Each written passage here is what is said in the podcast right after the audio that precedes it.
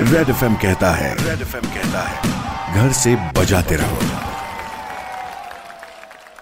Welcome back रोहनला तुम्ही ऐकताय superhits ninety three point five red F एमवर भेट झाली आहे. एम एच नाईन थ्री फाईव्हमध्ये. यहाँ पर मेरी बातें जारी है सातारा के S P Tejaswi Satpute ma'am इनके साथ. आणि त्यांचे हस्बंड जे आहेत ना त्यांच्या नकळत घरातली कामं करतायत बरं का. अगदी काहीही इगो न ठेवता सगळी कामं त्यांनी हाताळलेली आहेत आणि मुलीची सुद्धा ते काळजी घेत आहेत आगळ्या वेगळ्या प्रकारे. सो एक छोटासा व्हिडिओ जो आहे तो मॅडमने टाकला होता त्यांच्या सोशल मीडिया प्रोफाईलवर खूप जास्त व्हायरल झाला आहे मग एक्झॅक्टली आतापर्यंत त्यांना ही आयडिया कशी सुचली हे, तर मॅमने सांगितलं. लेकिन अपने पतिदेव के बारे में क्या कहना है उनका? एक्झॅक्टली काय काय करायला घरातली कामं त्यांना आवडतं? ऐकूयात?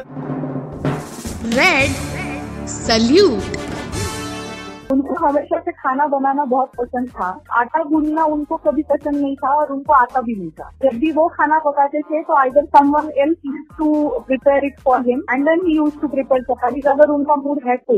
या फिर कभी मैं बना लेती थी, अगर उनको वो देख के ही मुझे ये आइडिया सूझा कि मैंने इसको वीडियोग्राफ कर लेना चाहिए। This is something you know that he has never done before उन्होंने चपातियाँ कभी कभी बनाई है। उन्होंने सब्ज़ी हमेशा बनाई है।